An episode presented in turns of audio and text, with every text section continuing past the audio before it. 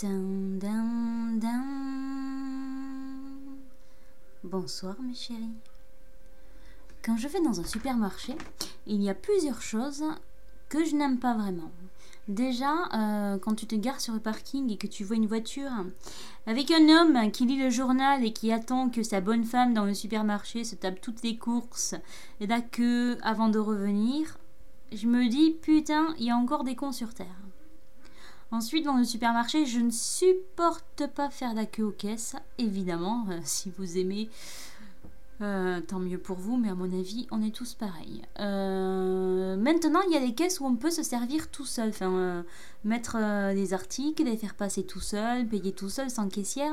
J'aime bien m'en servir, mais alors je supporte pas quand toutes les caisses sont, sont pleines et qu'il y a des gens qui sont complètement nuls et complètement débiles qui décident de se servir de cette caisse pour la première fois et qui te font passer un quart d'heure sans rien comprendre. Oh mon dieu, j'ai envie de les étriper. D'ailleurs, euh, il y a deux jours, j'y étais et j'ai voulu aider une bonne femme. Et je me suis fait engueuler, en fait. à la fin, euh, ah ça va, hein, c'est mon problème, c'est pas le vôtre, alors maintenant laissez-moi. Ok, débrouille-toi toute seule, pétasse, mais si tu veux, moi je suis derrière toi. Alors ton problème de lenteur devient un peu le mien quand c'est moi qui attends juste après.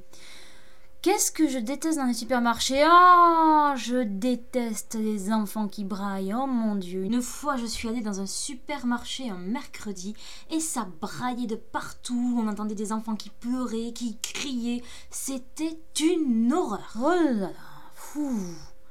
Les enfants, c'est la plaie des supermarchés. C'est pas possible. hein. Euh, voilà.